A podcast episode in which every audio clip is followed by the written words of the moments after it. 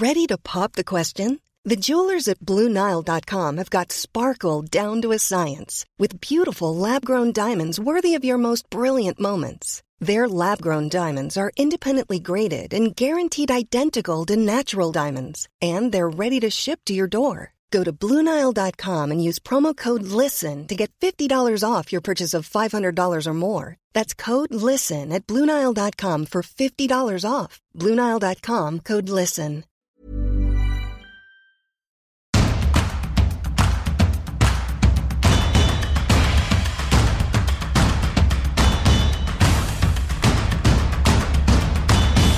Bonjour à tous et bienvenue dans Tour du Monde. Je suis Cyril Morin, journaliste à Eurosport et vous en avez pris l'habitude pendant cette Coupe du Monde quand le FC Stream Team n'est pas là.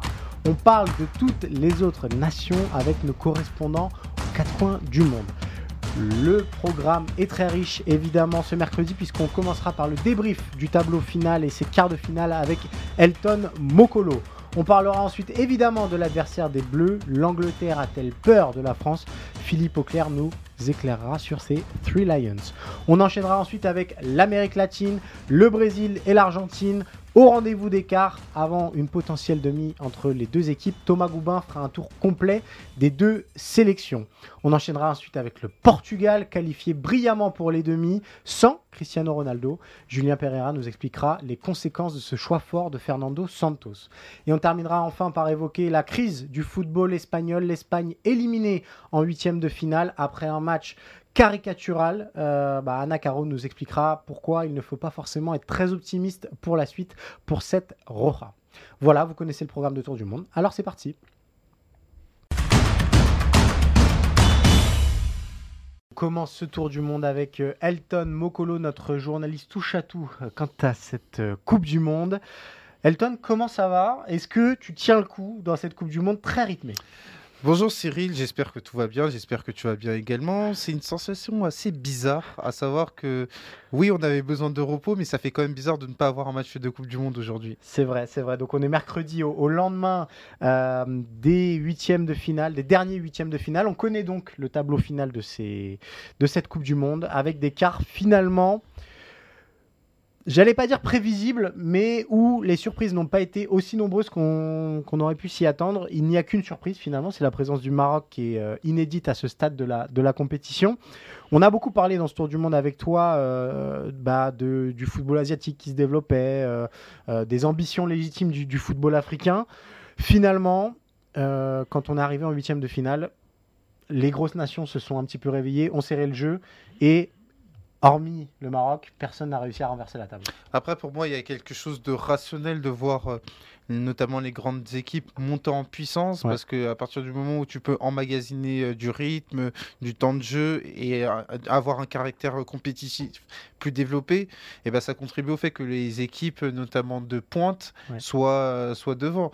Alors que sur les premiers matchs, il fallait quand même pas oublier qu'il y avait moins d'une semaine de préparation. Mm. Il y a certaines équipes qui ont pu rajouter un match de préparation, mais à côté de ça, ça contribue à rendre le début de compétition un peu plus homogène. Là, à mesure que la compétition avance, à mesure que la fatigue aussi euh, s'intensifie, notamment pour des joueurs, notamment d'équipes euh, qui n'étaient pas forcément attendues au premier tour, qui ont quand même montré des choses, mais qui à un moment donné ont un plafond de verre. Pour moi, c'est logique d'avoir les équipes de pointe qui sont en quart de finale. C'est marrant parce que euh, on a aussi l'impression que chaque jour, il y a eu euh, un des grands favoris euh, qui s'est un petit peu affirmé. C'est-à-dire que euh, on a eu les Pays-Bas et l'Argentine qui se sont rapidement qualifiés pour, pour ce quart de finale en voyant des progrès alors les Pays-Bas, euh, c'est relatif, mais il y a quand même eu un très beau but. L'Argentine, on a vu des progrès aussi. Euh, la France, euh, ce match était plutôt maîtrisé face à la Pologne et un Kylian Mbappé qui continue de monter en puissance. L'Angleterre derrière qui met 3-0 face, face au Sénégal. Et puis bah, le Brésil, le Portugal qui eux aussi s'affirment dans leur partie de tableau. Laquelle de ces équipes-là, toi, t'as la plus impressionné peut-être? Clairement, pour moi, c'est le Portugal. Euh, c'est le Portugal parce que bien évidemment, le Brésil a fait quand même une performance de choix face à la Corée du Sud, mais j'avais dans l'idée, comme je te le disais en off, que le Brésil est une équipe programmée pour aller euh, jusqu'au bout le 18 décembre prochain du côté de Doha, alors que la Corée du Sud, même si elle s'est qualifiée avec euh, beaucoup de mérite pour moi dans sa poule, j'avais dans l'idée que c'est un Graal pour la Corée du Sud d'arriver en huitième de finale, encore plus face au Brésil. Et donc ça s'est rapidement ressenti. Par contre, j'avais dans l'idée que la Suisse était un adversaire identifié pour faire mal à, une équipe qui était favorite pour aller loin, comme le Portugal. Et là, pour le coup, le Portugal a été convaincant. Et ça, c'est un élément qui est très important parce que le Portugal s'était qualifié euh, lors, euh, de, lors de la phase de poule. Mais à côté de ça, on n'avait pas vu une équipe euh, portugaise qui était convaincante dans le jeu. Là, à la faveur de changements qui ont été payants du côté de Fernando Santos, on a vu une meilleure expression collective. On a vu une équipe beaucoup plus compétitive. On a surtout vu une équipe qui a mis beaucoup de buts. alors, parmi les huit équipes qualifiées, on en revient au concept de, petites équipes. Il y en a sept qui ont terminé première de, leur poule. Ça dit aussi quelque chose de, de ce tournoi. Peut-être que sur le papier, euh, Maroc-Portugal est le quart le plus déséquilibré. C'est comme ça que tu vois les choses ou Croatie-Brésil euh, fait partie de ce, ce cas-là aussi. C'est quand même paradoxal parce que euh, si je devais me, me fier à ma sensibilité footballistique et surtout à mon ressenti du moment, je te dirais que Brésil-Croatie est l'affiche la plus déséquilibrée. Mais à côté de ça, on parle du Brésil qui affronte la vice-championne du monde en titre. Donc, comme quoi, c'est pas si évident. Alors on pourrait se dire euh, Portugal-Maroc, parce que Maroc, on a dans l'idée qu'à un moment donné, ça va s'arrêter, sauf que le Maroc a pris un but, sauf que le Maroc a affronté la Croatie, la Belgique, l'Espagne, n'a toujours pas pris des buts face à ces trois nations. Paradoxalement, ils ont pris un but face au Canada, et encore c'est un CSC. Donc euh, moi je me dis que le Maroc, c'est une équipe qui a gagné le droit, et j'insiste là-dessus, c'est une équipe qui a gagné le droit de ne pas se fixer de limites, et donc ça rend cet adversaire-là d'autant plus dangereux. Donc euh, moi je te dirais que Brésil-Croatie est encore sur sur la, notion de déséquilibre, c'est encore relatif, mais je te dirais que c'est l'affiche où le Brésil, parce qu'ils ont montré de très bonnes choses sur la phase de poule et sur le match face à la Corée du Sud, est pour moi au-dessus. On va revenir un petit peu sur le Maroc parce que je sens que tu en, as, as envie, Elton. je suis assez d'accord avec toi sur euh, euh, l'aspect défensif des choses. C'est-à-dire que c'est une équipe euh, qui est très adaptée au football moderne avec un Soufiane Amrabat qu'on n'attendait pas à ce niveau-là, qui est absolument incroyable. Une charnière qu'on espère pouvoir être établi euh, face au Portugal. Ils peuvent y croire, honnêtement, ils peuvent y croire, d'autant plus que ce Portugal-là, alors ça a été très impressionnant face à la Suisse, mais jusqu'à présent dans ce tournoi, ça avait un petit peu de mal face à des équipes euh, très bien organisées et ça respirait pas forcément le, football chatoyant comme on a pu le voir face à la Suisse qui était malgré tout un petit peu ouverte aux 80. Le Maroc peut y croire parce que effectivement tu as l'assise défensif qui est de grande qualité qui a contribué à faire déjouer la Croatie, la Belgique et donc euh, l'Espagne. Maintenant, il faut pas oublier que là cette fois-ci le Maroc va faire face à quelque chose d'inédit pour moi dans cette dans cette compétition. Tu vas faire face à une constellation de joueurs offensifs de grande qualité. On sait très bien que du côté euh, de la Croatie, tu en carence de ça. On sait mm. très bien que du côté de la Belgique avec un Michi qui n'est pas forcément le Michi Batshuayi des années Marseillaise, dans carence notamment du talent offensif. On a vu que du côté de l'Espagne, eh ben, euh, il y a une certaine logique de voir Ferran Torres remplaçant au Barça passer à côté de sa rencontre, Asensio remplaçant au Real passer à côté de sa rencontre. Daniel Mo, qui n'est pas forcément ailier de formation, être moyen. Mm. Et donc, euh, ça a, entre guillemets, rendu la tâche un peu plus facile au Maroc, même si le Maroc a beaucoup contribué à ça. Maintenant, là, tu vas affronter euh, le Portugal avec quand même, par exemple, le meilleur joueur de Serie A, Rafael Leao, qui n'est que remplaçant. Tu avais un joueur au Félix qui monte en puissance. Tu as eu un Gonzalo Ramos qui, première titularisation, met tout le monde d'accord avec un triplé. Donc, euh, ça va être très intéressant de voir comment le Maroc va répondre à cette nouvelle problématique, à savoir qu'il y a beaucoup de talents offensifs et quand je parle de talent offensif, on parle de talent offensif de premier plan. Un petit mot aussi sur l'Espagne, euh, Elton. Je sais que c'est une équipe euh, qui te tient à cœur. On en parlera évidemment plus en détail avec Anna euh, tout à l'heure. Mais est-ce que cette équipe d'Espagne n'est pas arrivée au bout de quelque chose? Elle sortait d'une élimination en 2018 au tir au but, un peu dans les mêmes conditions, c'est-à-dire qu'elle avait eu le ballon, mais qu'elle n'avait pas su trop quoi, en faire. Pardon est-ce qu'il faut changer quelque chose peut-être dans la matrice espagnole et ça va plus loin que le cas Luis Enrique dont on parlera avec, euh, avec Anna Et tu sais mon cher Cyril, c'est dans l'histoire de la Coupe du Monde. Chaque Coupe du Monde, c'est l'occasion de tester la valeur de ton football. on sait très bien que derrière euh, des Coupes du Monde, il y a des révolutions qui s'opèrent. On a eu évidemment euh, le fameux exemple de l'Allemagne, on a eu un degré moins l'exemple de la France à un moment donné, quand tu arrives à la Coupe du Monde, c'est la vitrine de ton football qui est exposée. Et là, on a vu notamment des choses qu'on voit régulièrement en Liga. Et moi, je t'en parle en off, c'est surtout le manque de déséquilibre individuel. Faut pas oublier que j'avais vu un très bon article de Elle Confidentiel en début janvier 2021, ou euh, plutôt début février 2021 la Liga est le championnat où il y a le moins de dribbles. Et ça fait quoi ce qu'on a vu hier. À un moment donné, face à une défense qui est regroupée, il faut quand même faire confiance au talent individuel. Il faut quand même faire confiance, notamment à la qualité de, débordement, d'aller provoquer en un contre un. Si tu veux, le Maroc, ok, a fait un grand travail défensif, et j'insiste là-dessus, mais c'est pas comme si euh, l'Espagne avait euh, posé des problèmes euh, tactiques et surtout des problèmes individuels, notamment dans cette capacité à attaquer en un contre un. Il y a quand même quelque chose d'édifiant à voir que Nico Williams, qui est quand même le dernier arrivé de la bande, ou plutôt ou quasiment, qui, joue, qui, joue, qui, joue, à Bilbao, a fait des choses simples, c'est-à-dire je prends le ballon, je vais attaquer euh, mon vis-à-vis en un contre un. Et ça, c'est des choses qui sont élémentaires dans le football d'aujourd'hui. Et donc, c'est ce qu'on voit notamment du côté de la Liga. On privilégie l'assise collectif, l'idée de progresser par la passe. La possession est un moyen, mais le dribble est un autre moyen pour te rapprocher du but. Et ça, c'est ce qu'on a vu notamment euh, durant la compétition, avec bien évidemment l'équipe de France du côté de Mbappé, du côté de, Dembélé, le Brésil avec Rafinha, avec Vinicius, avec Neymar, le Portugal avec euh, Joao Félix, par exemple, Rafael Leao euh, en seconde période. C'est qu'à un moment donné, on sait très bien que la Coupe du Monde euh, le niveau compétitif, il est ce qu'il est. Et donc, par rapport à ça, c'est un peu plus compliqué de mettre des buts. Il faut aussi faire confiance au talent individuel. Et là, on a vu que l'Espagne, ok, en tant que collectif, Rodri euh, le disait euh, en début de compétition, c'est peut-être une équipe de grande qualité. Mais à un moment donné, quand le collectif ne répond pas, il faut des joueurs qui arrivent à sortir du cadre. Dernier petit mot, parce que on avait évoqué ensemble lors de la première émission la Coupe du Monde des cracks. Euh, on en a encore euh, présent en quart de finale, et notamment Jude Bellingham, dont on parlera avec Philippe juste après. Mais je voudrais te lancer maintenant sur les stars qui finalement sont tout au rendez-vous, quasiment. Alors, on a perdu les stars belges, évidemment, mais Lionel Messi est encore là. Cristiano Ronaldo est encore là. Dans quelles conditions dans quel rôle? Voilà, dans quel rôle? C'est une, une, autre question. Kylian Mbappé est au rendez-vous de sa Coupe du Monde. Neymar est revenu à temps. On se souvient qu'en 2018, ça avait moins été le cas, peut-être. Est-ce que là, euh, il faut s'attendre à ce qu'une équipe soit championne du monde portée par cette individualité qui fait la différence, comme tu le disais, euh, ce, joueur qui est à même de euh, changer le cours d'un match sur un dribble, sur une frappe, sur un but. on est sur cette édition 2022 marquée par le talent de ces stars? Et Cyril, évidemment, le football reste un sport euh, collectif. Il faudra valoriser euh, notamment les joueurs qui font partie euh, de ce collectif, à l'image de l'équipe de France où tu as Griezmann, tu as Rabiot, tu as Upamecano. Mais moi, j'ai quand même le sentiment que cette Coupe du Monde va récompenser quelque part l'homme providentiel. Et c'est pas un gros mot, à savoir que l'homme providentiel est capable de magnifier notamment ce collectif. Et à ce titre, on voit un Kylian Mbappé qui est la parfaite incarnation, de la même manière qu'un Harry Kane commence à monter en puissance et, peut être l'homme providentiel. Même chose pour un Neymar quand il va emmagasiner un peu plus euh, de rythme après sa blessure. Donc euh, ça fait partie euh, du football, notamment face à des adversaires et tout qui vont t'attendre. Il y a beaucoup plus de pression. Et à un moment donné, quand, ça devient compliqué, et eh ben on commence à regarder la star, l'individualité qui va faire la différence. Et tu en as besoin pour voyager loin dans une compétition comme la Coupe du Monde. Un petit mot évidemment sur le quart qui nous concerne directement. Angleterre-France, on va évoquer l'Angleterre avec, avec Philippe Auclair.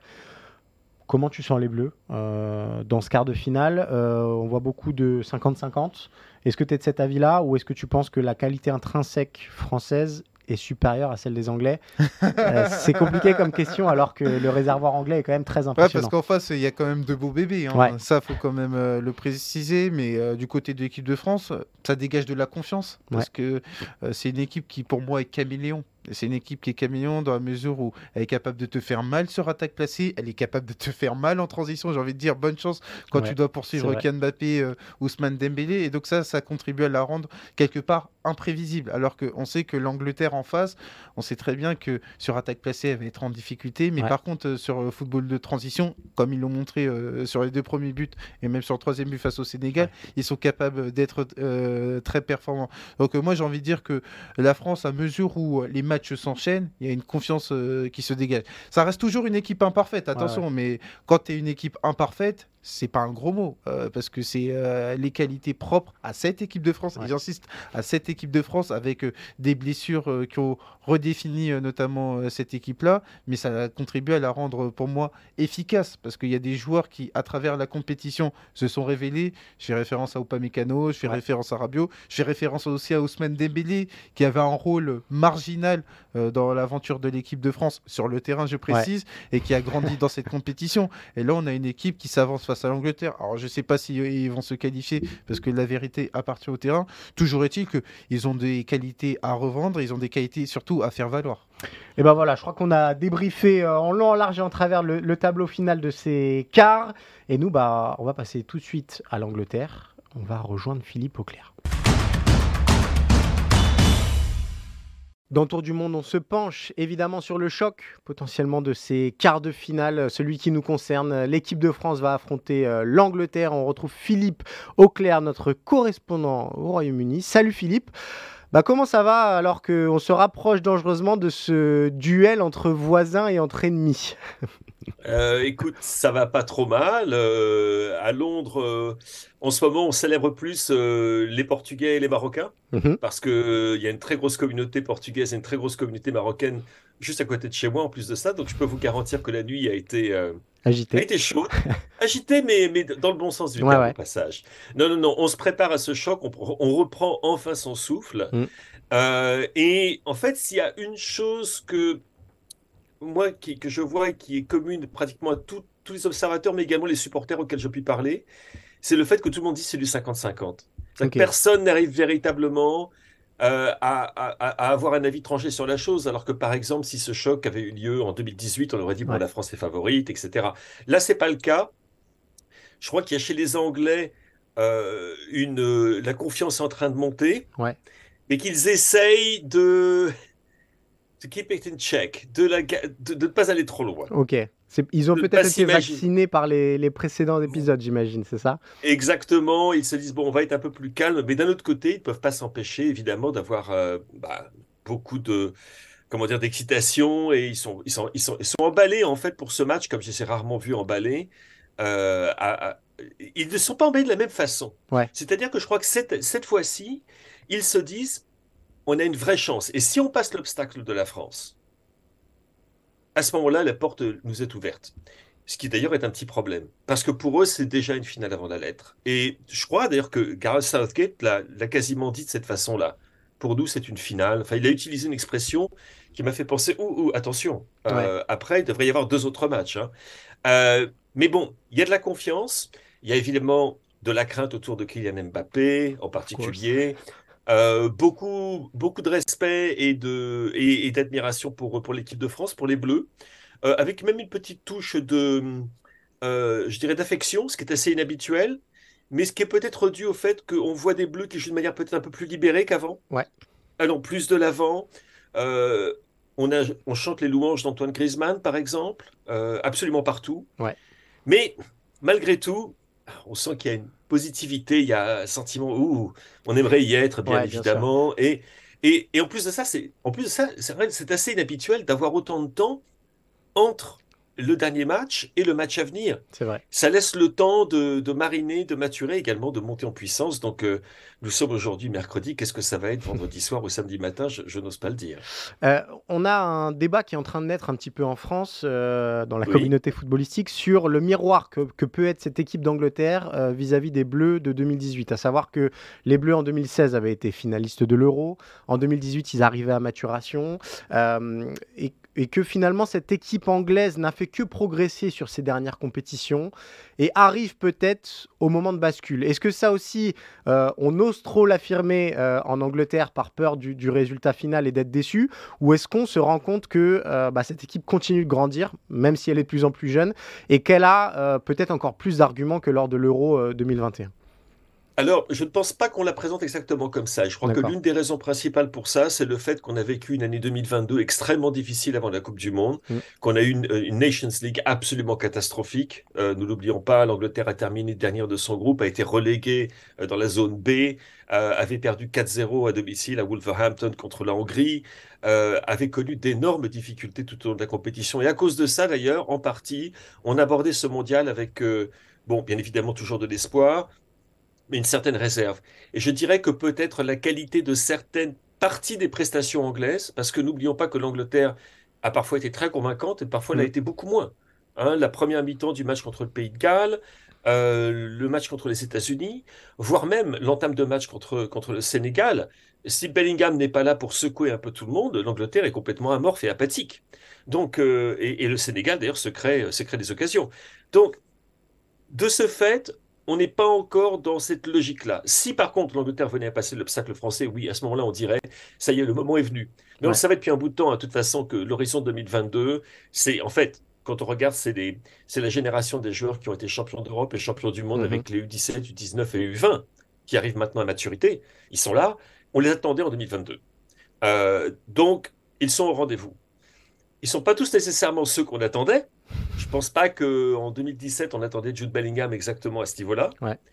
Euh, mais ils sont en effet à un point de maturation, euh, oui, qui, paraît logique, mais en même temps, on voit pas ça comme étant. Le parallèle avec France 2018, je n'ai entendu personne le faire Ok, très bien. Je vais le suggérer, hein, on, verra ce que les gens me répondent. Ils me diront ah, peut-être Ah, mais oui, mais tu as raison, bien sûr. Ou ils me diront Non, non, non, il faut comparer ce qui est comparable. Nous, euh, on arrive de beaucoup plus loin. Alors, il y a un joueur que tu viens de citer, euh, Philippe, qui fait mm. euh, la une euh, à peu près partout dans le monde. On allait dire en Angleterre, mais même dans le monde, parce qu'on est tous assez fascinés par le talent de Jude Bellingham. J'imagine que la Bellingham mania en Angleterre ne fait que commencer presque. Oui, et je, vais te vous montrer un, exemple de ça, puisque c'était le supplément football du Times. Bon, encore une fois, la culture anglaise, le Times journal d'information générale qui consacre un carnet de combien, je ne sais pas, 16 euh, pages au mondial. Ils ont trouvé ça dans le comme si on trouvait ça dans le Figaro ou dans l'IB quoi. Euh, et donc voilà, voilà quelle était la une. The complete package. Ouais, donc le. Oui, la, voilà. La panoplie complète. Ouais. Donc euh, qu'est-ce que c'est que la panoplie complète? C'est le calme, la combativité, la créativité et l'autorité. je pense qu'on pourrait même d'ailleurs en rajouter à ça, mais je pense pas dire que la ce soit complètement euh, inexact de, faire une telle affirmation. En ce moment, je ne vois pas beaucoup de, milieux de terrain de ce type qui soient meilleurs que lui euh, dans le monde, hein, tout simplement. Euh, je crois que n'importe quelle équipe, il, serait dans n'importe quel 11 combiné. Je pense que Jude Bellingham en ferait partie et qu'il sera dans le 11 type de, la Coupe du Monde, quoi qu'il arrive. Et ce qui est un petit peu étonnant, c'est qu'il le découvre si tard, je dirais, parce que. et, ça montre quand même combien le football anglais demeure insulaire dans sa culture. Parce que ça fait quand même au moins deux ans que Jude Bellingham, on sait ce que ça vaut avec le Borussia Dortmund. On l'a vu faire des performances exceptionnelles euh, en Ligue des Champions et en Bundesliga. On l'a également vu de temps à autre en équipe d'Angleterre faire d'excellentes choses. Et on le voit depuis le début du mondial également faire d'excellentes choses. Ce qui s'est passé, c'est que c'est ces moments dans la carrière d'un joueur où tu passes d'une dimension à une autre. Il est passé de la dimension de, de, très très bon joueur, joueur de classe internationale, à joueur de classe mondiale et c'est une expression qu'on emploie beaucoup trop fréquemment, mais qui dans son cas est complètement justifiée.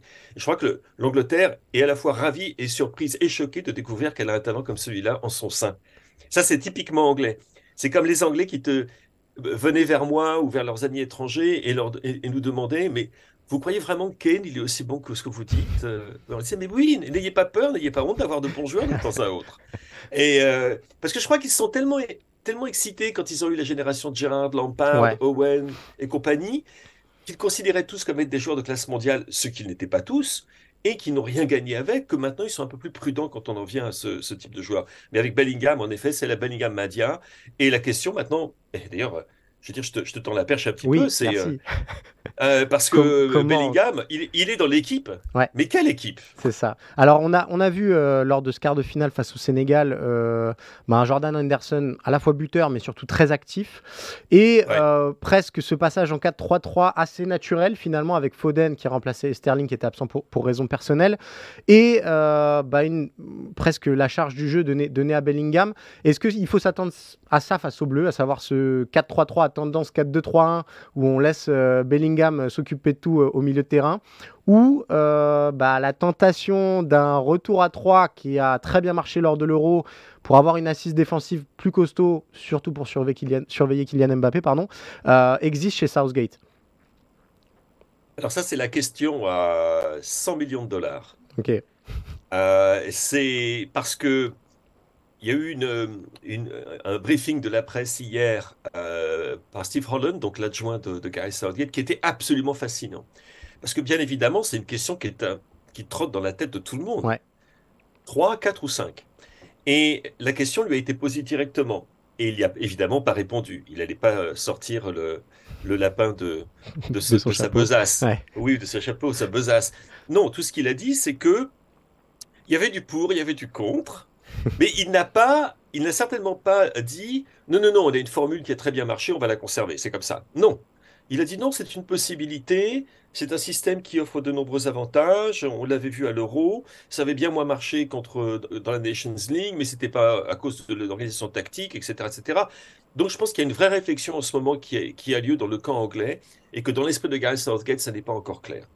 Et l'autre chose qu'il faut savoir, et, qu'il a expliqué, c'est que dans l'armée d'analystes qui entourent Gareth Southgate et Steve Holland à, St. George's, leur, euh, leur Clairefontaine, hein, tu as des, analystes qui se spécialisent uniquement dans l'étude de l'opposition. Et que l'équipe de France, ça fait deux ans qu'ils bossent dessus. Deux ans que tu as des gens dont c'est le travail. Comment euh, faire euh, obstacle à l'équipe de France et en particulier comment faire obstacle à Kylian Mbappé. Mm. Donc, à partir, je ne sais pas pourquoi, quand moi j'entends ça, je me dis, ok, faire obstacle à Kylian Mbappé, ça veut dire, bon, c'est pas simplement remettre Kyle Walker parce qu'il va vite. Oui. Ah, je crois que ça va un petit peu plus loin quand même dans la réflexion. Donc, ça peut être en effet comment on le, euh, le sevrer de ballon, tout à fait. Mais ça peut être également comment penser à des doublements ou des, redoublements sur Kylian Mbappé. Ouais. Alors, ça, c'est possible de deux façons. Parce que d'un côté, tu peux avoir Bukayo Saka à droite, qui est un joueur très très généreux dans, les repositionnements, qui va vite aussi. Mm.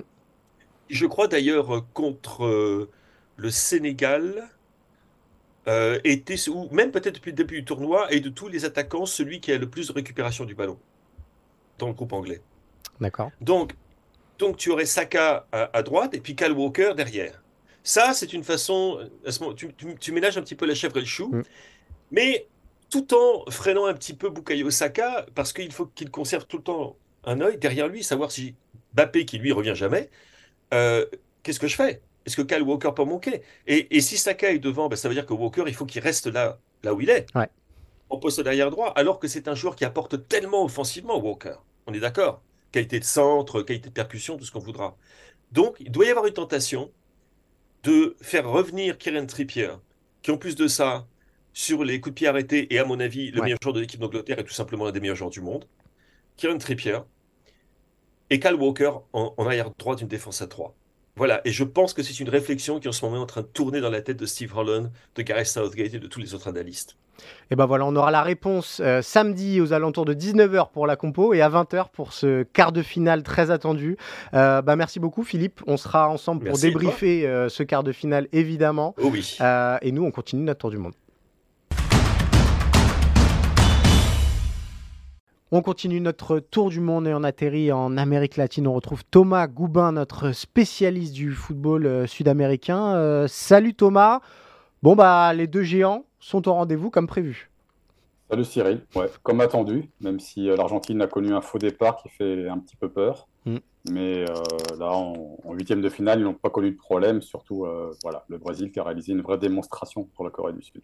Thomas, avant de parler de jeu, peut-être, j'aimerais bien que tu nous éclaires sur un aspect qui a été beaucoup commenté ces dernières heures, sur les danses euh, des Brésiliens. Ils en avaient préparé en amont de la compétition, ils en ont fait après chaque but. On a notamment vu Tite euh, imiter le, pigeon de, de. Euh, certains ont eu tendance à critiquer cet aspect-là. Est-ce que critiquer les danses des Brésiliens, c'est pas un petit peu nier leur identité et leur rapport au football finalement? Oui, tout à fait, puisque la musique, la danse, ça fait partie intégrante de la vie de la Célessaron. Ouais. Euh, Pelé est un bon musicien, un bon guitariste, Ronaldinho un bon percussionniste. Euh, là, aujourd'hui, on sait que Dani Alves, c'est un spécialiste du, du pandero, une sorte de, percussion. Euh, et avant les matchs, dans le vestiaire, ça peut chanter, ça peut danser. Et clairement, les, critiques de Roy Keane ont été assez mal prises au Brésil aussi avec un peu de un peu d'humour quoi. Ils leur ont répondu avec un peu d'humour notamment les supporters en montrant euh, des puisque Rokin a dit que ces danses étaient irrespectueuses. Ouais. Euh, les supporters brésiliens ont fait des montages où on voyait la le grand respect qu'a Rokin pour ses adversaires avec notamment des tacles assassins notamment le, son fameux tacle sur le père de, de Erling Haaland est-ce que, est-ce qu'on sait déjà s'ils ont prévu euh, des danses? Alors, on, se souvient que Rafinha, avant le début de la compétition, avait expliqué qu'il y en avait 10 de, déjà prévus. Euh, c'est presque un truc qui travaille à l'entraînement, ou pas à l'entraînement, mais en tout cas, c'est, c'est quelque chose de, de, de, chorégraphié et de prévu en amont. C'est pas forcément que du spontané. Oui, tout à fait. ils ont un répertoire de danse, visiblement, ils en ont 10. Ouais. c'est notamment, ils s'inspirent notamment de ce qui peut se faire sur TikTok. Ils s'envoient les vidéos. Et le jour du match, ils décident de quelle danse en fait ils vont pratiquer s'ils marquent un but. Euh, évidemment, pour, pour qu'on les voit euh, danser, il euh, faut qu'ils marquent. Mais là, contre la Corée du Sud, ils ont été plutôt prolifiques. C'est impossible d'imaginer une équipe brésilienne qui ne danse pas après ses buts. C'est vrai que tu as parlé de, Ronaldinho. On se souvient de son petit pas de danse en, en, termes de célébration. Il y avait eu Bebeto, de, de, manière plus ancienne, qui avait fêté la naissance d'un de ses enfants. C'est quelque chose, encore une fois, qui serait presque mal vécu qu'il n'y ait pas de danse au Brésil. J'extrapole peut-être un peu, mais. Mm-hmm. En tout cas, le sélectionneur, euh, s'est rendu compte à quel point euh, ce genre de, rituel pouvait être important pour l'équipe. Et c'est notamment pour ça qu'il s'est intégré à une danse, même si ça, a pu paraître, là pour le coup, euh, vraiment irrespectueux à plusieurs de voir un sélectionneur danser. Et pour lui, en fait, l'idée, c'est d'embrasser aussi les codes de la nouvelle génération. et voilà, de participer à, à leur démonstration de joie. Alors, on va parler un petit peu de, terrain désormais, Thomas, puisque bah, on a vu un Brésil euh, tout feu, tout flamme euh, face à cette Corée. Une première mi-temps comme dans un rêve, euh, quatre buts marqués, un festival offensif, et on, a retrouvé un petit peu l'idée qu'on peut se faire du Brésil avec un, football, bah, le, fameux Joga Bonito, auquel pourtant, Tite, tu, nous l'avais expliqué, n'est pas forcément le, plus grand représentant. Est-ce qu'il faut s'attendre face à la Croatie à une démonstration similaire ou est-ce qu'on va retrouver plutôt le Brésil des deux premiers matchs très costaud défensivement et qui laissera juste parler ses artistes devant? Je pense que ce qui va changer, ça va être euh, tout simplement la, qualité de l'adversaire. Et aussi son profil. Euh, on peut s'attendre que les Croates soient... essayent de, réaliser une partie d'échec contre, contre le Brésil alors que la Corée du Sud a voulu jouer. Et l'a payé très cher. Euh, donc on peut s'attendre à un, Brésil un peu plus prudent, un peu celui qu'on avait vu lors du premier tour. Euh, voilà, un Brésil qui prend son temps, qui euh, finalement ne va jamais, ne va jamais vraiment tergiverser, ne va jamais s'impatienter. Mhm. Et puis attend le bon moment. Et une fois qu'ils ont mis le premier but, après les espaces secrets, et là ils peuvent dérouler leur jeu. Mais pense que c'est difficile de prévoir un tel festival face à la Croatie. Est-ce qu'il faut s'attendre à la même équipe? Alors, euh, derrière, a priori, il y aura assez peu de changements, mais est-ce que c'est tenable ce euh, milieu de terrain avec un, trio au milieu composé de Casemiro, Paqueta et Neymar? Euh, Peut-être Paqueta pourrait être remplacé par Fred, notamment pour avoir encore un peu plus d'assises. C'est quelque chose qui est assez discuté au Brésil, ça? Ouais, c'est vrai que c'est une vraie interrogation parce que ce milieu, il n'avait pas vraiment fonctionné lors du premier match. Mhm. Là, ça a beaucoup mieux fonctionné contre la Corée du Sud. Mais ça, est-ce que contre la Croatie, il ne faudrait pas privilégier un deuxième milieu purement défensif aux côtés de Casemiro? C'est possible. Et, Tite a souvent alterné cette option-là pendant la campagne éliminatoire. De temps en temps, on avait ce milieu avec 13 joueurs, avec Paqueta, Neymar. Mais aussi très souvent, on pouvait avoir Fred avec Casemiro ou Fabinho avec Casemiro.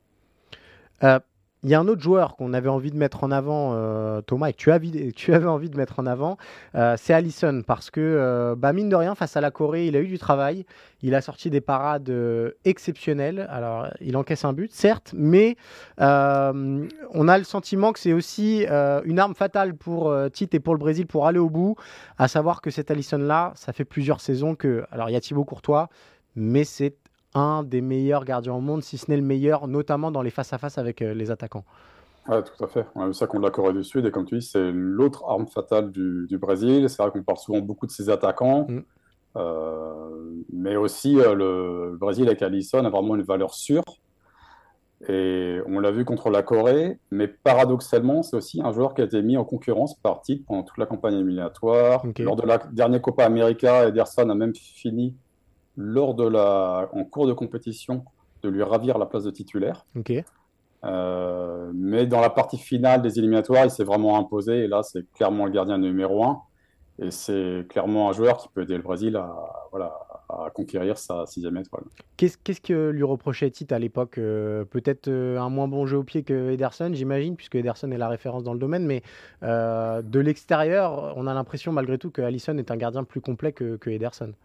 Oui, tout à fait. Je pense pas qu'il avait vraiment des grands griefs contre, euh, contre Allison, mais sa dernière saison avec Liverpool était un peu moins bonne. L'an dernier, il a, aussi, il a aussi été marqué par le décès assez brutal de son père qui, qui s'est mhm. noyé. Donc, tous ces éléments-là ont dû jouer. Il a aussi sans doute voulu donner sa, sa chance à Ederson, comme tu le dis, qui a un très bon jeu au pied et qui permet finalement de, de jouer différemment. Euh, mais finalement, c'est la sûreté d'Alisson qui a fini par, euh, gagner le, combat. Il y, a un autre joueur dont je voulais qu'on parle, Thomas, parce qu'on a beaucoup parlé de Neymar, de son retour, euh, plutôt convaincant d'ailleurs face à la Corée, et on sent qu'il en a encore sous la semaine. Il y a un joueur offensif du côté du Brésil qui réalise une Coupe du Monde magnifique, c'est Vinicius. On sait que pendant un temps, c'était Neymar qui occupait ce, flanc gauche. Euh, est-ce que Vinicius était une évidence pour Tite avant le début de la compétition? Et surtout, euh, bah, depuis quand? Est-ce que c'est depuis qu'il a pris le pouvoir euh, au Real Madrid avec Karim Benzema? Ou est-ce que c'est un joueur qui, depuis toujours, a eu une place particulière dans ce groupe brésilien? Non, clairement, ça, vraiment, sa montée en puissance en sélection va de pair avec le fait qu'il soit vraiment installé au Real Madrid et qu'il soit devenu un joueur majeur. Ouais. Et là, on a vu toute la différence sur le but qu'il marque contre la Corée du Sud entre euh, le Vinicius il y a quelques années et celui mm. d'aujourd'hui. On a vu une tranquillité euh, pour réaliser son geste euh, absolument inouïe et une précision également. Et on voit aussi qu'il n'en fait pas trop. C'est mm. un joueur qui a quand même épuré son jeu, ce que doit aussi beaucoup apprécier Tite autour de lui, il y a, beaucoup d'attentes. Alors, on le sait, le Brésil, il y a des phénomènes euh, quasi tous les deux ans. Là, on parle beaucoup de, Hendrix actuellement, mais euh, Vinicius, euh, est-ce que c'est celui qui est censé incarner le Brésil dans les dix ans qui viennent, comme Neymar l'a fait avant, où il n'y a pas du tout le même genre d'attente autour de, autour de lui? Bah, C'est pas la même attente, parce que Neymar, on a entendu parler quand même alors qu'il était très jeune, c'est devenu un phénomène même médiatique, publicitaire. Euh, les enfants se coiffaient comme lui. Euh, Vinicius, on n'en avait pas encore là. Je pense que ses débuts aussi un peu mitigés avec le Real Madrid, on, peut jouer là-dedans. Mais par contre, aujourd'hui, c'est clairement c'est quelqu'un qui s'impose comme un, des leaders techniques de la, sélection. J'imagine que la presse brésilienne est plutôt euh, enthousiaste à l'idée de jouer ce, quart de finale face à la Croatie, sans être, sans mettre la charrue avant les bœufs. J'imagine qu'on se projette beaucoup sur une potentielle demi-finale face à l'ennemi intime argentin. Exactement. Euh, pour le Brésil, déjà, arriver en quart de finale, ce n'est pas exceptionnel. Donc, on prend ça avec beaucoup de tranquillité. Euh, il y a Paulo César dans un éditorial. Donc, Paulo César, ancien joueur de l'Olympique de Marseille, champion du monde 70. Mm. Euh, lui qui, me, voilà, qui voulait mettre en, vraiment en évidence le fait que le Brésil, jusqu'à là, n'a rencontré aucune grosse écurie. Mm. Lui ne considère même pas la Croatie comme une grosse écurie malgré son statut de vice-champion et se projette bah, directement sur euh, la possible confrontation contre l'Argentine. Euh, mais on ne parle pas encore trop de ça au Brésil. On préfère, euh, comme tu dis, pas mettre la charrue avant les deux. On, en reparlera éventuellement avant, avant cette demi-finale, si c'est bien celle-ci qui, se profile. Mais j'imagine que la Copa América 2021 a marqué les esprits, et notamment au Brésil, qui accueillait la compétition, battu sur son sol par Messi, qui a remporté son premier grand trophée avec l'Argentine. C'est quelque chose qui a été digéré au Brésil, ou il y a une forme de revanche un petit peu dans ce duel-là? Non, je pense que la revanche, c'est plutôt, euh, l'attente qui est autour de ce match. C'est lié à la grande rivalité entre les deux équipes. Une Copa América, ça ne se compare pas avec le poids d'une Coupe du Monde dans un palmarès. Et en plus, il faut se rappeler aussi que le Brésil, deux ans avant, avait battu l'Argentine en demi-finale de Copa América et, avait fini par gagner euh, la compétition. Donc, euh, cette, cette, défaite, même s'il était à domicile, n'a euh, pas été traumatisante aussi du fait que cette Copa América avait été euh, disputée dans un contexte spécial. Oui. Puisqu'on était en plein, euh, pleine crise Covid, avec beaucoup de stades à huis clos ou avec plutôt des jauges très, très, très limitées. Alors, ça nous offre une transition rêvée vers euh, l'autre équipe euh, qui est en, quart de finale. C'est l'Argentine, évidemment. Euh, L'Argentine ou Lionel Messi, on ne sait plus trop finalement. Il y a un tel engouement autour de Messi qui a été exceptionnel pendant ce huitième de finale. Est-ce que, on, t'a déjà posé la question il y, a, la première fois, si je ne m'abuse, mais est-ce que c'est pas démesuré toute l'attente qu'il y a autour de Lionel Messi et cette équipe d'Argentine? Et on a l'impression que cette équipe d'Argentine, euh, elle n'est composée que de joueurs censés accompagner Messi. Ah bah, ce qui est hors norme, je crois, c'est le talent de Messi. Donc après, l'attente qu'il y a derrière, étant donné que c'est sans doute sa dernière euh, possibilité de gagner la Coupe du Monde, elle me paraît assez logique. Euh, ce qui diffère peut-être des dernières Coupes du Monde, c'est que lui a l'air de totalement assumer ça. Ouais. Souvent, quand il rentre dans le couloir pour aller sur la pelouse, on le voit, il mène en fait l'équipe. On voit beaucoup de photos où il est en premier plan et on, a l'impression que derrière, c'est un peu sa garde prétorienne avec Rodrigo de Paul, souvent juste derrière lui, qui sont décrit un peu comme son garde du corps là-bas. et c'est clairement une sélection qui, qui met Messi sur un piédestal. Euh, il faut aussi souligner que dans cette sélection, en fait, il y a assez peu de joueurs qui sont de sa génération. La plupart sont plus jeunes, donc l'ont admiré et, euh, et continuent de l'admirer. un des seuls qui serait de sa génération aujourd'hui, c'est euh, Di Maria. Ouais, mais c'est ce que j'allais dire finalement par rapport à, à, 2014 ou même à 2018 où il y avait quand même des joueurs euh, référencés au plus haut niveau européen, euh, des Agüero, des Higuain, des Macherano, des, joueurs comme ça. Euh, ça aussi, ça participe au fait qu'on a des déclats comme celle de Dimou Martinez qui dit que grosso modo, Messi fait 99% du travail et qu'ils sont là pour faire le, 1% restant. ça s'explique comme ça? Ouais, tout à fait. Bon, c'est un peu exagéré. Il y a clairement. c'est aussi un peu de la, com, je pense. Tout le monde essaye de, aussi de, peut-être pas de le brosser dans le sens du poil, mais en tout cas, euh, voilà, de, faire, euh, d'être assez déférent vers lui. Euh, voilà, ne surtout pas de commettre de, crimes de lèse-majesté en quelque sorte. Ouais.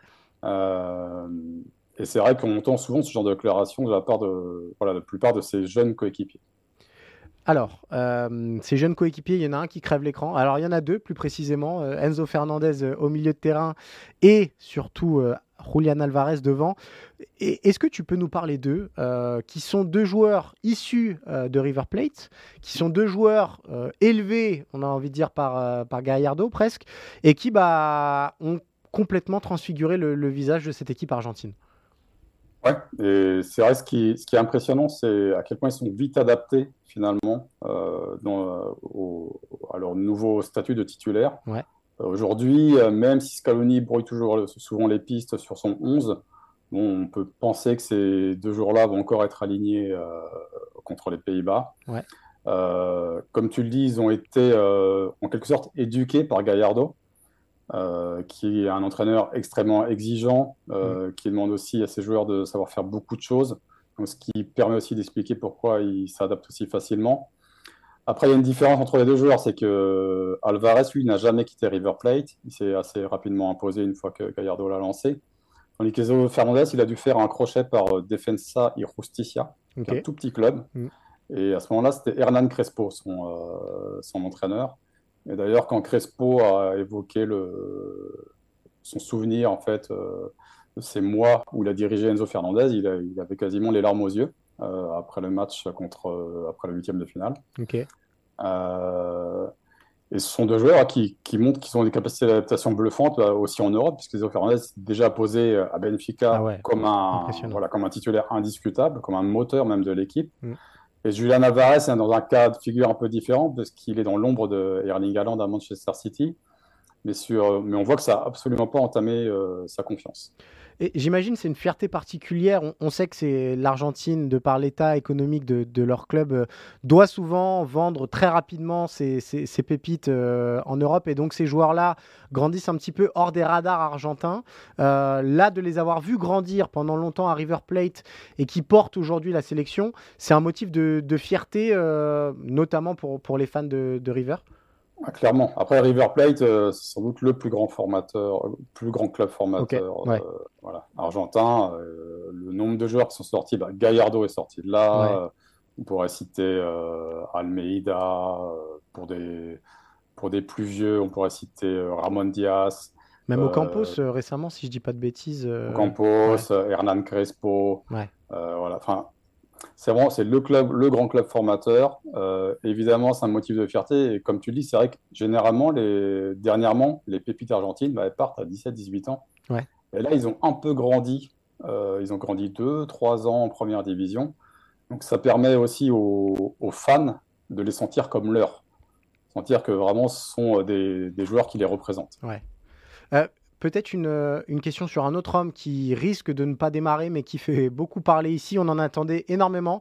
c'est Lautaro Martinez, en crise de confiance complète devant le but. Qu'est-ce qui se dit en Argentine autour de son cas? Il y a une chance de le revoir dans le 11 titulaire, où on va plutôt l'utiliser en, joker désormais, maintenant que Julian Alvarez bah, a donné pleine satisfaction? Ce qui semble la logique, ce sera de continuer à voir Julian Alvarez. Après, comme je te le disais tout à l'heure, euh, Scaloni, il brouille toujours les pistes. Euh, il a un peu trompé tout le monde sur tous ses 11 depuis le début, donc euh, c'est dur de faire des prédictions.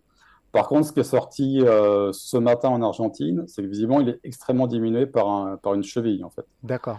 et donc, ça pourrait expliquer vraiment sa Coupe du Monde bah, plutôt ratée jusque-là. Mm. et en fait, il est arrivé d'Italie avec, avec cette blessure. D'accord. Bah, tout s'explique un petit peu et on comprend mieux pourquoi euh, il a du mal devant le but.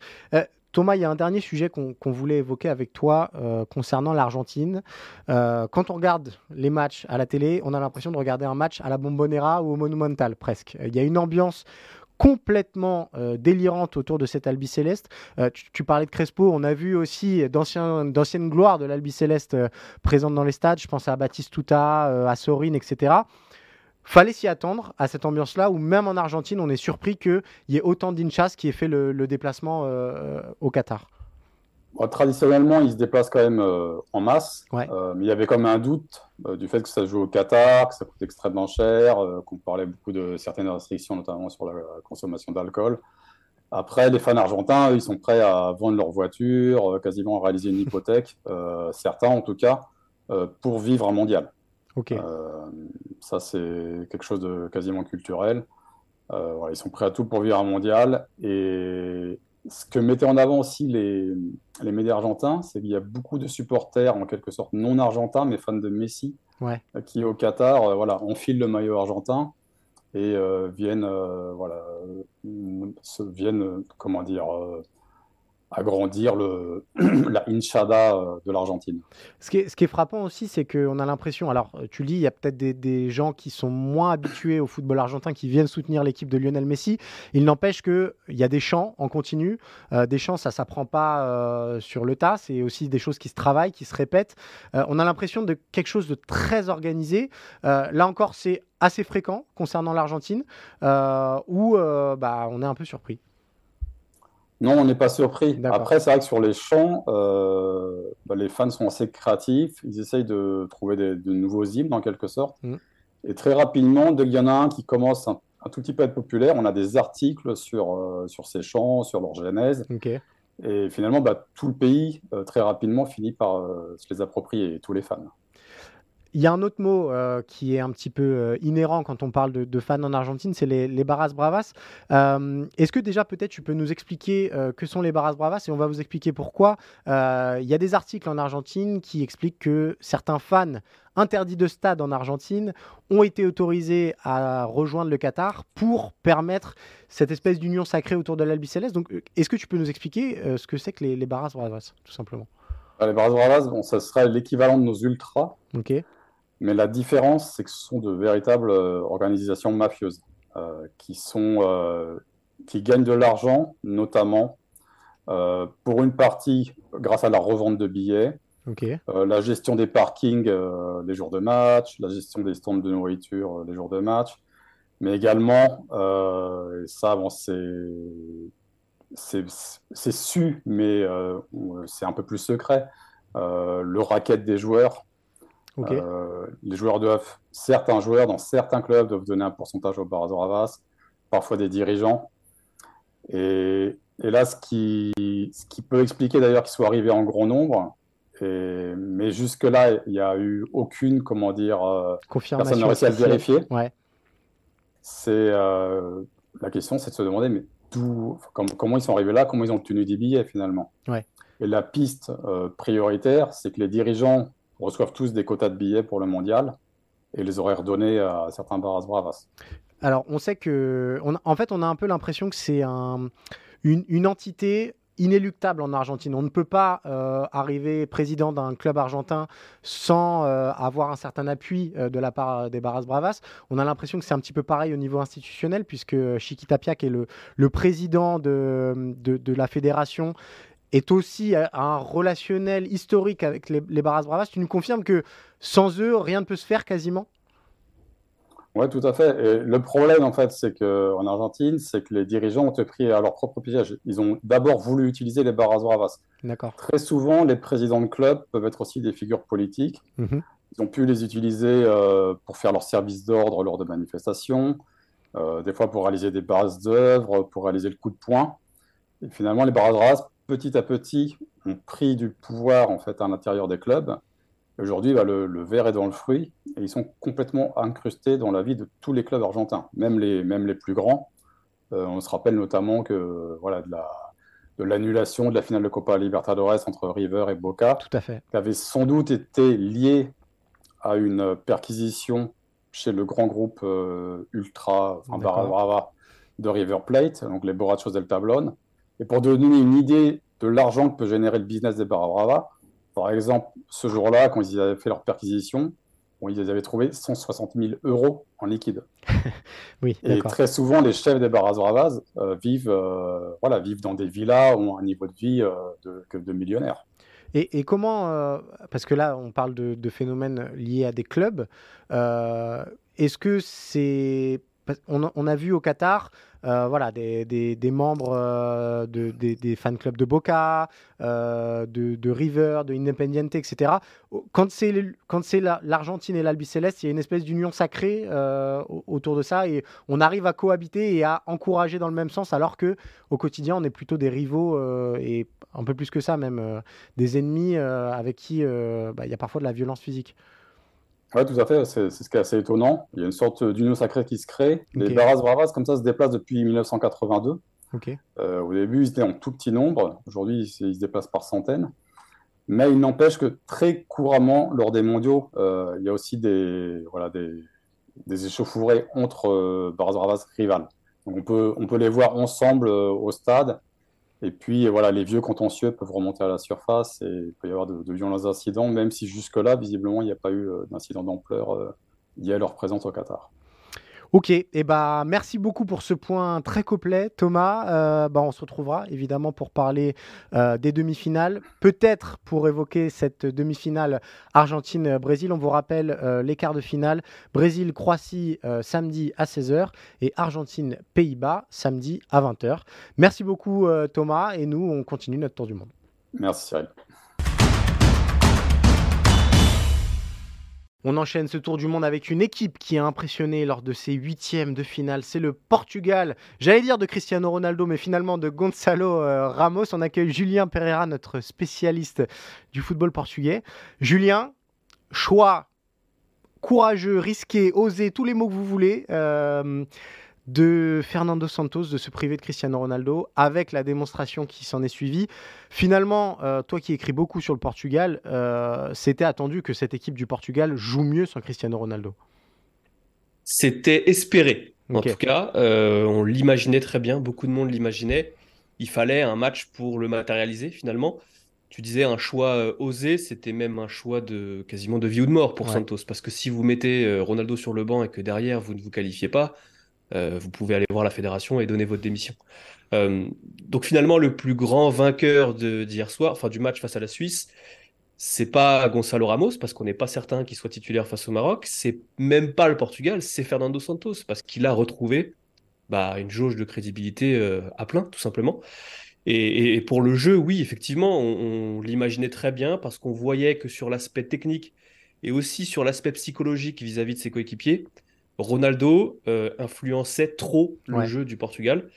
Et là, ce qu'on a vu hier, bah, finalement, ça, ça, ça éclaircit tout ce sujet-là et, et, ça demande encore euh, à, être revu face au Maroc. Alors, Santos a été euh, avare en mots au moment de se justifier sur, sur ce choix. Il a simplement expliqué que c'était un choix stratégique. toi, tu nous dis que Gonzalo Ramos, c'est pas forcément une évidence face au Maroc. Il sort d'un triplé. il permet de bonifier Jao Félix, Bruno Fernandez et Bernard de Silva. Comment ne pourrait-il pas être titulaire face au Maroc? Parce que j'ai la conviction, alors là c'est mon opinion, et, de toute façon il faudra voir les prochains jours, prochaines heures pour avoir plus de certitude là-dessus, mais j'ai quand même la conviction que Fernando Santos veut garder Ronaldo mobilisé euh, mhm. jusqu'à la fin de cette Coupe du Monde parce que le Portugal aura forcément besoin de lui à un moment donné si ça va loin. Et euh, j'ai quand même la sensation qu'il va tenter de le relancer face au Maroc en lui disant écoute, euh, tu as vu ce que l'équipe était capable de faire sans toi. À toi maintenant de te mettre au niveau, parce que finalement, ça n'a jamais été le cas pour Ronaldo. C'est toujours l'équipe qui a dû se mettre à son niveau et pas lui qui a dû se mettre au, niveau de l'équipe. Et là, finalement, il est, bah, il n'a pas le choix, il n'a plus le choix, parce qu'il y a une preuve maintenant, il y a ce match face à la Suisse. Et, et je pense, j'ai quand même la sensation que Santos va tenter de lui redonner une chance face au Maroc, parce que le Portugal aura forcément besoin de lui euh, par la suite si ça va plus loin. Alors, juste, c'est quoi la tonalité ces dernières heures, tout simplement, dans les médias euh, portugais? C'est le Maroc, la surprise de ces quarts de finale, une équipe qui défend très bien, mais qui pourrait euh, manquer de joueurs clés lors de ce quart de finale. Est-ce que le Portugal se voit pas déjà en demi-finale finalement? Absolument pas. Pour la simple et bonne raison que l'Espagne était une équipe qui faisait très peur et qui a toujours fait très peur au Portugal et qui se disent si le Maroc a été capable de sortir l'Espagne, bah, c'est que c'est un vrai danger. C'est Otavio qui l'a dit notamment hier, euh, juste après, euh, mardi soir, pardon, euh, juste après la rencontre. Donc, il n'y a pas vraiment de certitude. le Portugal est méfiant. Le Portugal a encore envie de savoir ce que cette équipe est, est capable de faire parce qu'il faut quand même prendre un petit peu de recul vis-à-vis de cette victoire face à la Suisse. La Suisse n'était absolument pas au niveau auquel elle aurait dû être. Donc il y a encore un petit peu de méfiance. Maintenant, euh, le Portugal est sûr de ses forces. Effectivement, tu l'as dit, le Maroc sera a priori euh, diminué. Mais en tout cas, ce qui est sûr, c'est que le Portugal ne se voit pas encore en demi-finale. Dernier petit mot, peut-être, euh, Julien. Gonzalo Ramos, un triplé pour son premier match dans un match à élimination directe en Coupe du Monde. C'est l'avenir à ce poste-là au Portugal où il y a trop de pépites chaque année qui sortent pour se dire que ce sera lui? Très bien résumé, tu as tout résumé dans ta question. On en a eu beaucoup des joueurs euh, qu'on a vu aller très haut en sélection. Euh, le dernier en date, c'est peut-être André Silva, qui a un petit peu plus de mal, même s'il fait des bonnes saisons euh, en Allemagne. Le plus surprenant avec Gonzalo Ramos, c'est que c'est pas une véritable pointe à la base. C'est pas un vrai neuf. Il jouait en tant que second attaquant. Il s'est révélé comme ça au Benfica. C'est Roger Schmidt qui, cette saison, l'a complètement conforté dans un 4-3-3 où il est seul en pointe. Et finalement, on se rend compte qu'il a un vrai sens du but, que c'est pas le joueur le plus physique. Physiquement, il n'est pas particulièrement impressionnant, mais il a un vrai sens du but. Il a des vraies qualités de déplacement. On l'a aussi vu face à la Suisse. Et donc, finalement, on se dit que c'est peut-être de ce, ce joueur-là dont le Portugal a besoin. Un joueur mobile qui sent bien le jeu, qui est capable d'évoluer avec ses coéquipiers et qui surtout, euh, c'est une notion qu'on a peut-être moins vue mais qui est quand même très importante, il fait le pressing, euh, ça c'est aussi euh, la patte Roger Schmidt. Il est très utile dans euh, le pressing, dans le contre-pressing, notamment pour faire monter tout le bloc. Et ça c'est très très important dans le football de section, dans le football moderne aujourd'hui. Eh ben merci beaucoup Julien pour ce point complet sur le Portugal. Nous on va parler de l'équipe qui était censée retrouver le Portugal en quart de finale mais qui s'est pris les pieds dans le tapis, c'est l'Espagne. Et allez, on termine ce tour du monde bah, par euh, la grosse surprise de ces huitièmes de finale, l'élimination de l'Espagne. On accueille Anna Caro, notre spécialiste du, football espagnol. Anna, j'imagine que l'ambiance est un petit peu maussade euh, ce mercredi en Espagne, euh, avec une Espagne qui comprend un peu mal ce qui s'est passé face au Maroc. Oui, c'est vraiment un gros coup derrière la tête parce que la dernière fois qu'on s'est vu, on parlait du Costa Rica, on parlait d'une victoire 7-0 et là c'est retour à la maison dès les huitièmes une défaite euh, très amère finalement contre, contre le Maroc. Euh, si on prend du côté euh, de, de la presse espagnole, il y a, comme toujours, la presse catalane d'un côté, la presse madrilène de l'autre. La presse catalane qui va être bah, dans l'émotion, finalement, dans cette élimination qui, qui, fait mal derrière la tête, finalement, avec tous ces joueurs du Barça qui sont dans le groupe. Et puis si on regarde du côté madrilène, bah finalement euh, il y aurait presque de la joie en fait de voir cette euh, Roja euh, éliminée si tôt. parce qu'on déteste Luis Enrique tout simplement. on déteste ce qu'il a mis en place depuis des années et que il y a beaucoup de, d'éditorialistes, de, journalistes qui attendaient finalement que ça. Hein. Si on regarde par, par exemple El Chiringuito, mmh. Ah bah pour eux, c'était heure de gloire euh, hier soir. Donc euh, bon voilà, c'est un peu compliqué euh, à cerner une, telle élimination. Moi, je voudrais t'interroger, Anna, sur les réactions des joueurs espagnols et du sélectionneur Luis Enrique. je les ai un petit peu trouvés de manière personnelle, un petit peu déconnectés de la réalité. on a beaucoup entendu Pedri vanter le, mérite de l'Espagne en disant qu'ils avaient simplement manqué de chance dans le dernier geste. Marcos Llorente, c'était un petit peu pareil. Luis Enrique lui a dit que ces garçons avaient appliqué l'idée qui se faisait du football. Euh, pourtant, face au Maroc, moi j'ai trouvé que c'était le Maroc qui était le plus dangereux, paradoxalement, euh, et que bah, cette possession stérile espagnole qu'on avait déjà vue par le passé, mais là on était presque sur une caricature euh, face au Maroc. Est-ce que euh, le football espagnol n'a pas un peu du mal à se remettre en cause peut-être? Alors, il a du mal à se remettre en cause, mais la Roja est un peu l'aboutissement de tout ce manque de remise en question. Ouais. Parce que si la Roja joue aujourd'hui comme ça, et euh, on sait pourquoi Luis Enrique est critiqué, etc. Mais si la Roja joue comme ça, c'est parce qu'elle a des joueurs pour jouer comme ça. C'est parce qu'elle a des joueurs, parce qu'elle a des Busquets, Pedri, Gavi, et qui sont pas des joueurs de transition. Gavi peut-être un peu plus, mais du coup c'est le seul dans, mm. le trio. Euh, et, donc, quasiment obligatoirement, il y a ce football de possession. Alors le problème, c'est que là, on a vu un football de possession ultra stérile. Mais le problème aussi, c'est que devant, ils ont euh, Daniel Mo, Ferran Torres mhm. euh, ou des Ansu Fati qui sortent du banc. Et honnêtement, c'est pas euh, c'est pas un niveau incroyable. Euh, c'est pas euh, la France qui peut faire rentrer des Giroud, etc. Bon, Giroud il est titulaire là lors de la Coupe du Monde, mais ils ont des joueurs d'impact. La France, là où il n'y a pas du tout ce réservoir là en Espagne. Donc en fait, il faut une remise en cause, pas seulement de Luis Enrique. Là aujourd'hui, ça dépasse son cas. Là aujourd'hui, le football espagnol globalement tape sur Luis Enrique.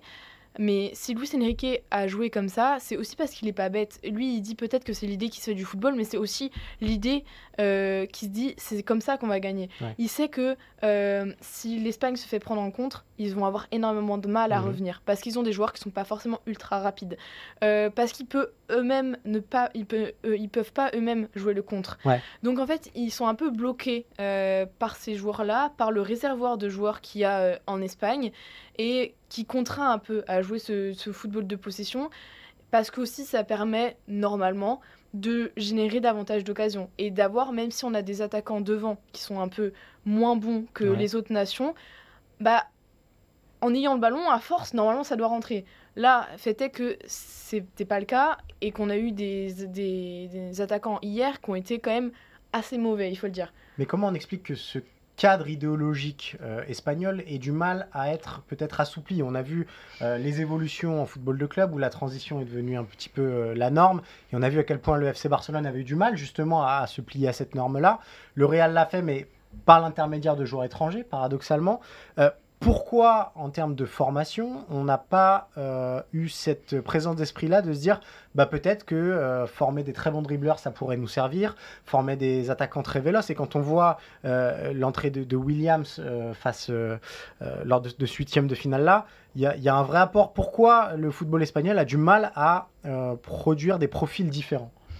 Mais parce que c'est très compliqué de remettre en cause euh, des philosophies comme celles qui peuvent être du Real ou du, mmh. du Barça au sein d'une formation.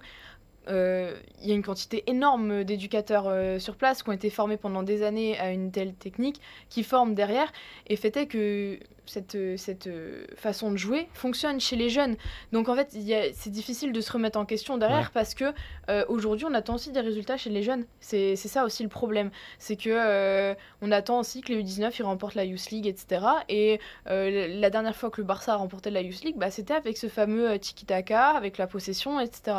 Donc en fait, il faut que euh, la fédération espagnole prenne ça en charge et euh, demande à euh, créer des, nouvelles, des nouveaux modèles de jeu, etc. pour le coup, l'Espagne, elle, est, elle a peut-être ce, défaut en formation où les joueurs sont un peu formés dans le même moule, etc. Mais elle a beaucoup, beaucoup de bons, de bons entraîneurs, de bons jeunes entraîneurs qui peuvent amener quelque chose de différent. Par exemple, si on prend le cas de Diego Martinez qui est à l'espagnol, bon, ça marche pas très bien l'espagnol, mais c'est un très très bon, euh, un très très bon entraîneur. Il a appris à l'étranger, donc pas seulement en Espagne, et donc lui, il connaît davantage ce football euh, de projection, etc. Et d'ailleurs, quand son équipe à Granada tournait, bah, c'était globalement avec des joueurs qui amenaient de la projection, mais des joueurs qui n'étaient pas espagnols. Donc euh, ça ramène toujours au même problème finalement. Tu, suis la Liga toutes les semaines, Anna. Tu, nous en parles très bien dans, dans Tour d'Europe on a aussi l'impression que c'est un petit reflet de ce qui se passe dans le championnat espagnol euh, et que finalement on est arrivé au, bout d'un modèle. Alors, tu nous as dit la nécessité de, réussir à former d'autres choses, il y a des nouveaux entraîneurs qui arrivent. Est-ce qu'il y a une prise de conscience malgré tout qui s'opère en Espagne? On va rappeler ici les résultats de, de, la sélection depuis 2014. Il y a cette élimination en poule en 2014 évidemment. Huitième de finale à l'Euro 2016, huitième de finale au Mondial 2018, euh, cette demi-finale 2021 où on se dit à l'Euro que finalement Luis Enrique a réussi à donner un nouveau souffle à cette équipe et ce nouveau huitième de finale là. Est-ce qu'à un moment il ne doit pas y avoir un signal d'alarme qui est tiré euh, Cette prise de conscience là, est-ce qu'elle va arriver ou est-ce qu'on risque encore euh, bah, de vivre dans le même carcan idéologique et dans les mêmes fondations? Bah, c'est ce qu'on va voir en fait dans les prochaines semaines moi personnellement, je suis très peu optimiste. Puisque le, le, président de la fédération, du coup, Luis Rubiales, mm. euh, a ses têtes et il compte pas les changer en fait. C'est pas vraiment dans ses plans de, de, vouloir tout révolutionner et y compris euh, ce fameux football de formation, etc. Euh, pour lui, c'est comme ça et on va pas trop changer. Après, euh, des échos qu'on a, c'est il voudrait changer, il voudrait que Luis Enrique parte. Après, personnellement, je suis même pas convaincu que lui-même veuille continuer euh, parce que bah, parce que là, tout ce qu'il va prendre euh, médiatiquement, c'est très lourd à encaisser. Et même si on sait qu'il est très solide, à un moment donné, ça reste une personne humaine. Donc voilà. le problème aussi, c'est les noms qui sont évoqués derrière, parce que les noms qui sont évoqués pour remplacer Luis Enrique, c'est Marcelino, donc mhm. du football de transition en 4-4-2 pour moi, c'est impossible de jouer comme ça avec la Roja, avec, les meilleurs joueurs espagnols en fait. Sinon, il faut prendre bah, les joueurs qui jouent globalement euh, à la Real Sociedad ou mhm. à, l'Athletic ou même à l'Atlético, mais il y a très peu d'Espagnols à l'Atlético. Mhm. Euh, et c'est pas les meilleurs joueurs. Euh, donc, il y a ce, tout ce, cette chose-là à repenser aussi. Et en fait, il faudrait vraiment qu'il y ait une parce que comme là, Luis Enrique a construit un groupe vraiment euh, avec ses jeunes joueurs, etc., qui avait but, il avait pour but de les emmener assez loin dans ce mondial. Ça n'a pas marché. Euh, il faut qu'il y ait un pareil, un projet à long terme et on se dit, ok, qu'est-ce qu'on fait? Quel style de jeu on veut? Et ça ne va pas être, on prend le premier entraîneur qui est disponible sur le marché, on l'envoie et basta. Parce que euh, là, on a une génération qui arrive euh, en Espagne qui est quand même très très belle. C'est vrai. Euh, il y a des choses à faire et quand j'entends des noms comme Roberto Martinez qui s'est foiré avec la génération dorée euh, mm. belge, mm. c'est un peu décevant en fait. on a plus d'ambition que ça pour cette Rora, pour des joueurs comme Gavi, Balde ou, ou Pedri du coup. Donc, donc en fait, c'est plus un projet au long terme qu'il faut que la Fédé repense et pour laquelle je suis pas très optimiste. Dernier mot peut-être parce que tu nous l'as dit dès le début, euh, il y a cette opposition catalane euh, Real Madrid. Cette équipe-là était très imprégnée du FC Barcelone. Euh, de nombreux noms que tu viens de donner sont tous issus de la Masia. Euh, quelle place peut avoir le Real, à l'inverse, dans le redressement de ce football espagnol euh, On sait que c'est pas un club formateur, ou en tout cas un club qui donne beaucoup la chance à, des jeunes de par son, profil et de par son histoire. Euh, est-ce que le Real peut réintégrer un petit peu cette équipe de la Roja et devenir aussi, faire un peu contrebalancier à, ce, ce, FC Barcelone surdominant? J'y crois pas trop. Ok parce que les seuls euh, joueurs espagnols qu'il y a euh, au Real, c'est des joueurs qui sont là depuis longtemps. Mhm. Euh, c'est des joueurs qui, certains sortent du centre de formation, mais du coup, ils sont sortis il y a quasiment 20 ans du centre de formation. Enfin, j'abuse un peu, mais voilà. et les seuls bons jeunes qui sortaient du centre de, du Real ont tous été vendus. D'ailleurs, Hakimi, c'est lui qui marque le penalty. donc, bon, voilà. donc, non, je pense pas. et puis, même globalement, en fait, j'ai l'impression que ça amuse presque des, des présidents comme Florentino Pérez de voir cette euh, sélection, du coup, avec très peu de joueurs euh, du Real se cracher comme ça. Euh, lui, il est en conflit avec la fédération, il est en conflit avec Tebas. Donc, en fait, ça l'importe assez peu, je pense, en tout cas, que le, la sélection se relève, tant que ce sera ces hommes-là à la tête des, des institutions. Euh, et puis d'ailleurs, si on regarde euh, du côté de Madrid, euh, la, comment, le centre de formation qui commence à prendre le pas, et surtout dans les joueurs formés, bah, finalement c'est l'Atlético qui commence à sortir des bons petits jeunes, etc. le Real a toujours très peu d'intérêt pour sa formation et il voit plus une manne financière qu'autre chose et aucun intérêt pour faire grandir ses, ses jeunes ou, et les emmener derrière, en tout cas en équipe première. Bah, sacré tableau euh, dressé ici par euh, Anna. On suivra évidemment l'évolution du football espagnol euh, à travers Tour d'Europe toute la saison, Anna. bah, merci beaucoup. C'est la fin de ce numéro de Tour du Monde. On va se retrouver dimanche après les quarts de finale. D'ici là, vous avez rendez-vous avec le FC Stream Team de Maxime Dupuis et Martin Mosnier pour évoquer l'équipe de France qui attend l'Angleterre en quart de finale. On remercie Anne à la réalisation et Marco au visuel et on vous dit à bientôt.